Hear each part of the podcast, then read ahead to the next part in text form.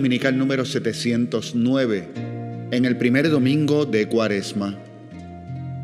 Tentando a Dios. Parroquia Santo Cristo de los Milagros, Carolina, Puerto Rico, 26 de febrero de 2023. Grabada en la celebración eucarística dominical en nuestro santuario, el sábado 25 a las 6 de la tarde. Celebrante, este servidor, el padre Néstor Yulfo Hoffman. Las lecturas de este domingo fueron del libro del Génesis capítulo 2 versículos 7 al 9 y capítulo 3 versículos 1 al 7, de la carta a los Romanos capítulo 5 versículos 12 al 19 y del Evangelio de San Mateo capítulo 4 versículos 1 al 11. Escuchemos con atención la homilía. Lectura del libro del Génesis. El Señor Dios formó al hombre de barro sacado del suelo y soplándole en la nariz el aliento vital, lo convirtió en un hombre con vida. Plantó luego un jardín en Edén hacia oriente y colocó allí al hombre que había formado. Allí mismo hizo brotar de la tierra toda clase de árboles con frutos de aspecto atrayente y buenos para comer y entre ellos el árbol de la vida, en mitad del jardín, como también el árbol del conocimiento del bien y del mal. Ahora bien, la serpiente era el animal más astuto de cuantos había hecho el Señor Dios, y le dijo a la mujer, ¿es cierto que Dios les prohibió comer de los árboles del jardín? La mujer le respondió a la serpiente, del fruto de los árboles del jardín podemos comer, pero del fruto del árbol que está en mitad del jardín nos prohibió Dios comer o tocarlo para no morir. La serpiente le replicó a la mujer, seguro que no morirán. Lo que pasa es que Dios sabe que el día que coman de él se les abrirán los ojos y tendrán como Dios conocimiento del bien y del mal. La mujer vio que el fruto de ese árbol era apetitoso y tentador y que sería bueno comer de él para conocer el bien y el mal. Así que tomó un fruto y se lo comió. Luego le dio a su esposo y él también comió. Entonces se les abrieron los ojos a ambos y se dieron cuenta que estaban desnudos y cosieron hojas de higuera y se cubrieron con ellas. Palabra de Dios. Misericordia, Señor, hemos pecado. Misericordia, Dios mío, por tu bondad, por tu inmensa compasión, borra mi culpa, lava del todo mi delito, limpia mi pecado. Pues yo reconozco mi culpa, tengo siempre presente mi pecado. Contra ti, contra ti solo pequé, cometí la maldad que aborreces. Oh Dios, crea en mí un corazón puro, renuévame por dentro con espíritu firme, no me arrojes lejos de tu rostro, no me quites tu santo espíritu. Devuélveme la alegría de tu salvación, afiánzame con espíritu generoso. Señor, me abrirás los labios y mi boca proclamará tu alabanza. Misericordia, Señor, hemos pecado.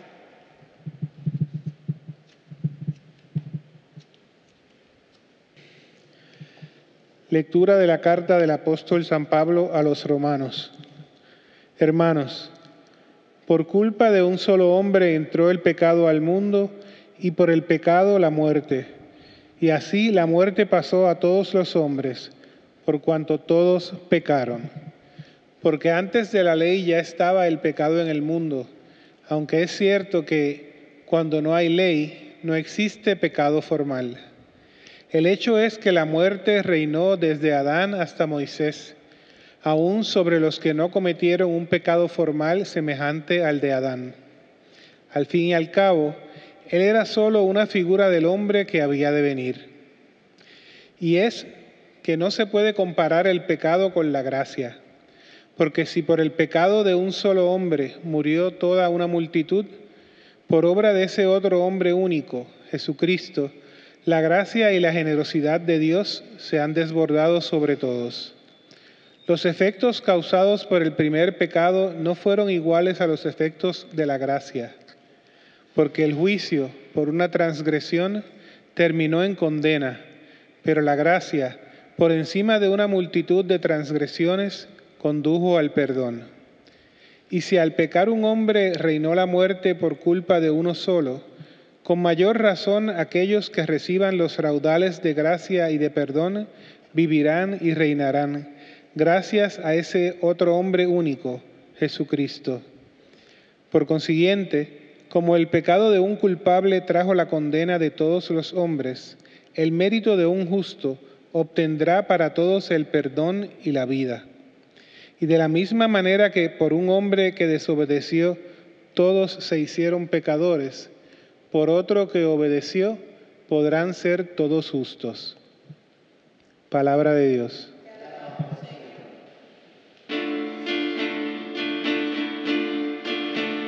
Tu palabra, Señor, es la verdad y tu ley nuestra libertad. Tu palabra, Señor, es la verdad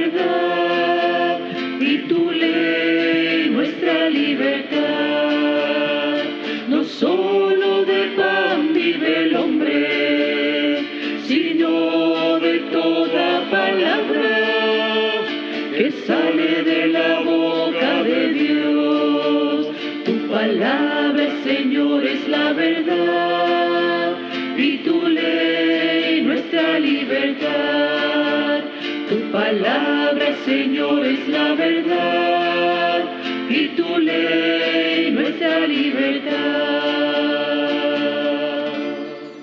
El Señor esté con ustedes. Lectura del Santo Evangelio según San Mateo. En aquel tiempo, Jesús fue llevado al desierto por el Espíritu para ser tentado por el diablo. Y después de ayunar cuarenta días con sus cuarenta noches, al fin sintió hambre. El tentador se le acercó y le dijo, si eres el Hijo de Dios, di que estas piedras se conviertan en panes. Pero él le contestó diciendo, está escrito, no solo de pan vive el hombre, sino de toda palabra que sale de la boca de Dios. Entonces el diablo lo llevó a la ciudad santa, lo pone en el alero del templo y le dice, si eres el Hijo de Dios, tírate abajo, porque está escrito, encargará a los ángeles que cuiden de ti y te sostendrán en sus manos, para que tu pie no tropiece en las piedras. Jesús le dijo, también está escrito, no tentarás al Señor tu Dios. Después el diablo lo lleva a una montaña altísima y mostrándole los reinos del mundo y su gloria, le dijo, todo esto te daré si te postras y me adoras. Entonces le dijo Jesús, vete Satanás, porque está escrito, al Señor tu Dios adorarás y a Él solo darás culto. Entonces lo dejó el diablo y se acercaron los ángeles y le servían. Palabra del Señor.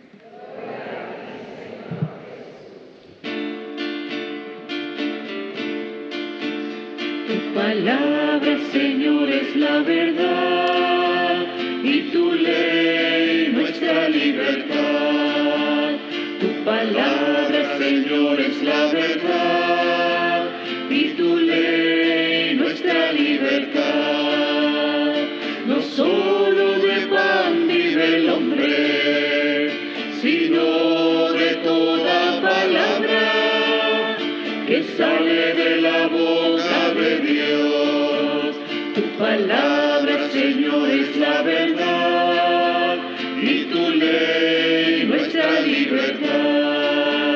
Tu palabra, Señor, es la verdad y tu ley nuestra libertad. Por si alguien no se ha enterado, el miércoles pasado fue miércoles de ceniza y empezó la cuaresma. Y este es el primer domingo de cuaresma. A veces la vida va tan rápido que a uno se le puede pasar. Y de momento uno llega al templo y algo distinto pasa y uno dice, adiós, ya empezó la cuaresma. Pues sí, ya empezó el miércoles pasado. La cuaresma es este tiempo privilegiado que tenemos de encuentro con Dios y de examen de nuestra propia vida. Es un tiempo de gracia, es un tiempo de misericordia, es un tiempo de conversión. Y no importa el ciclo de lecturas que estemos leyendo dominicalmente, este primer domingo de cuaresma va a coincidir el que vamos a escuchar las tentaciones de Jesús. Vamos a ver cómo después de 40 días en el desierto Jesús fue tentado. Y esto pues ya inmediatamente nos hace pensar que de hecho nuestra cuaresma, estos 40 días, eh, que en la iglesia son 40 días penitenciales, pues tienen que ver con esos 40 días que Jesús estuvo en el desierto. Eh, también nos lleva a recordar los 40 años que el pueblo de Israel caminó también en el desierto antes de llegar a la tierra prometida y otros elementos adicionales de la Sagrada Escritura, pero que no vamos a abundar en ellos ahora. Podemos también reflexionar en torno a cómo Jesús vence la tentación porque sabemos nosotros que en tiempos en que buscamos acercarnos más a Dios, pues también nosotros confrontamos la tentación. Vemos este Evangelio y podríamos identificarnos de hecho con Jesús que es tentado y nosotros podemos vernos también en distintas circunstancias donde somos tentados. Sin embargo, hoy eh, quisiera hacer una reflexión breve de este Evangelio, eh, también identificándonos con otra cosa que tal vez para nosotros sea poco común. Pero es una buena manera de buscar qué nos enseña el Evangelio. ¿Qué tal si al leer el Evangelio nosotros fuéramos el tentador? Generalmente nosotros nos ponemos en el lugar de Jesús y pensamos que somos tentados, podemos pensar que no tenemos éxito o que tenemos éxito cuando luchamos contra la tentación. Dudo mucho que alguno de nosotros hayamos pensado alguna vez, ¿y si yo me porto con el Señor como se portó, como se portó Satanás? Suena fuerte, ¿verdad? Pero fíjense que en un momento Jesús le va a decir al tentador, está escrito, no tentarás al Señor tu Dios. Esa es una de las respuestas de Jesús.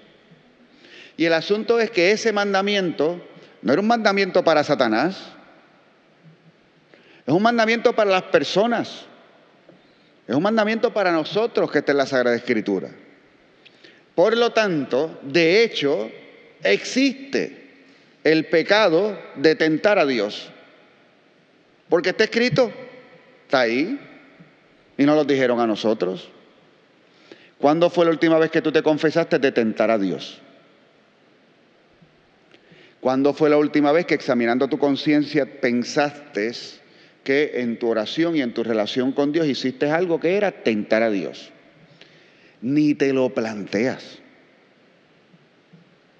No está en nuestra lista de cosas.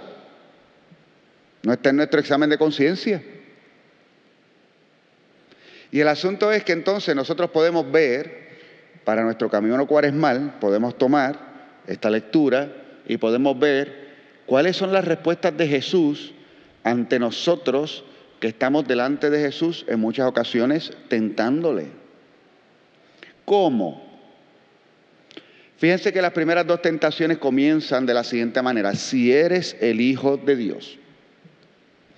Y la primera de ellas tiene que ver con la confianza en la providencia de Dios. Quiero que Dios me resuelva el problema inmediatamente, milagrosamente. Si eres el Hijo de Dios, haz que estas piedras se conviertan en pan. Y ahí nosotros ante las circunstancias de la vida, queremos que Dios nos demuestre quién es Él obrando con inmediatez y resolviendo el problema ahora.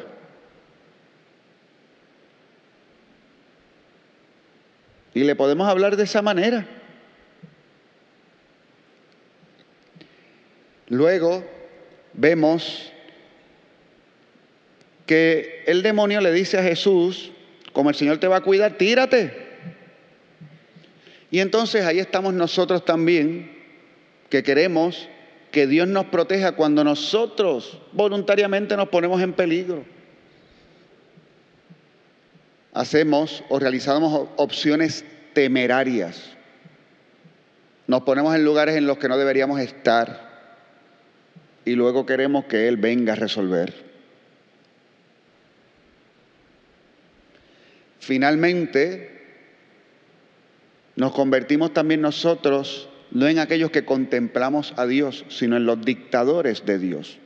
Queremos nosotros decirle al Señor cuál es la voluntad que Él tiene que realizar. Y no nosotros poniéndonos en manos de su providencia para que se realice en nosotros su voluntad. No somos los adoradores de Dios, queremos que Él nos adore a nosotros. Sustituimos y usurpamos el lugar de Dios.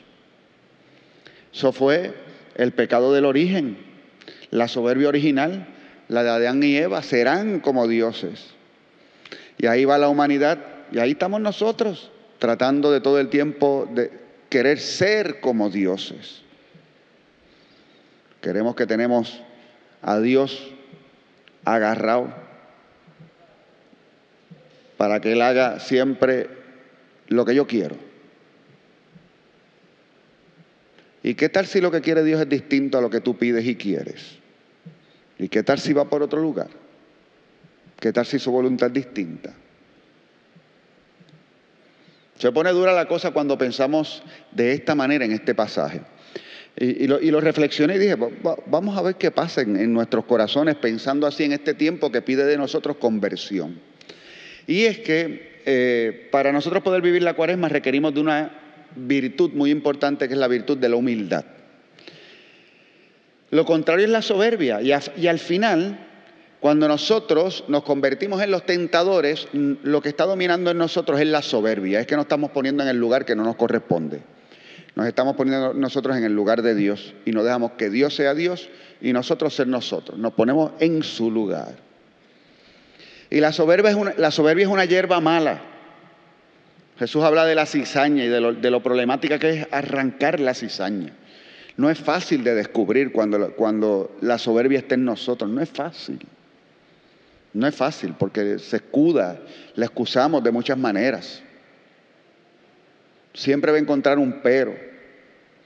Tiene que ser grande de verdad para que nosotros podamos decir, diache, qué soberbio fui. Pero en el camino da trabajo. Y mientras tanto entonces tenemos que buscar crecer en la humildad. Crecer en la humildad. Y la humildad nos puede llevar entonces al silencio, a la oración, a la caridad. El tiempo de cuaresma, al invitarnos a hacer penitencia, a hacer oración y a vivir la caridad, no es otra cosa que poner a Dios en el medio para poder hacer este silencio interior, escucharle, darle importancia a nuestro prójimo con la caridad y acallar esa voz interior nuestra que se quiere imponer en medio del mundo, porque nos queremos imponer. Estos tiempos para la vida cristiana son duros porque nos han dado demasiadas herramientas para que crezca nuestra soberbia y nuestro ego. ¿Qué muchas maneras tenemos para expresar la opinión? Todo el mundo opina, todo el mundo ahora puede hablar. no hay problema con que podamos hablar. El problema es que podemos hablar, pero nadie escucha, porque hay mucha soberbia y poca humildad. Y en esta cuaresma nuevamente resuena en nosotros aquello que el Señor Jesús nos dijo hace varios domingos atrás en el Sermón de la Montaña, que tenemos que ser sal y luz del mundo en estos tiempos que son complicados trabajando la conversión en nuestro interior. dejando de tentar a Dios y contemplando a Dios y escuchándole más. El viernes, eh, mientras participaba, o cuando salí de participar del Via Crucis, la verdad es que me alegré de encontrar miembros de nuestra comunidad visitando eh, a una familia. Pues, son eh, un matrimonio de, muchos años de nuestra comunidad que ya no pueden asistir al templo y, lamentan no poder venir, pues porque ya por su edad no pueden venir. Así que recibieron la visita de la comunidad en el momento del Via Crucis y estaban contentísimos. Y había un grupo de personas bueno, la verdad que bueno. No éramos una multitud, pero era un grupo bueno allí que reflexionamos brevemente tres de las estaciones del Via Crucis. Y luego siempre hay el compartir propio de la comunidad. Ya 45 minutos pudimos haber estado en todo el proceso. Cuando salgo del lugar del Via Crucis, que de hecho es una calle adyacente y paso por la avenida Sánchez Castaño, aquí cerca, hay tres colmados uno al lado del otro. Es viernes. Estaban abarrotados de gente.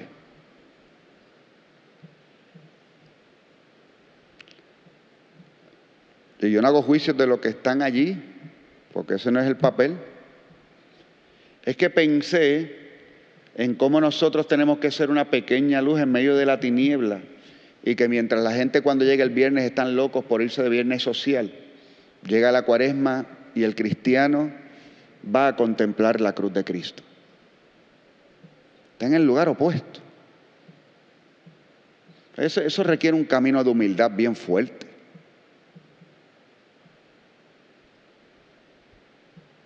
Porque podemos querer que las piedras se conviertan en pan.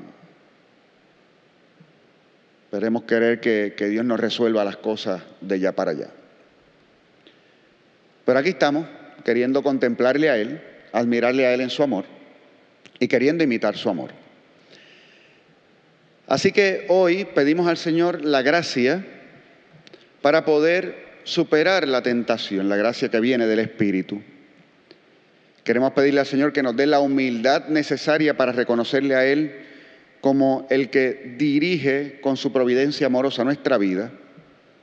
Queremos reconocer nuestra debilidad y que de hecho somos tentados y caemos. Pero al mismo tiempo sabemos que con su misericordia Él nos perdona y al mismo tiempo que Él nos puede guiar y nos guía para que venzamos la tentación y podamos encontrarnos plenamente con Él. Amén.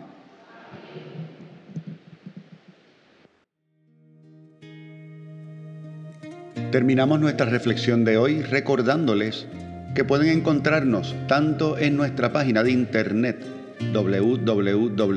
www.pscmpr.org como en nuestra página de Facebook para compartir con nosotros nuestra celebración en vivo de la misa dominical. Que el Señor les bendiga y será hasta la próxima ocasión.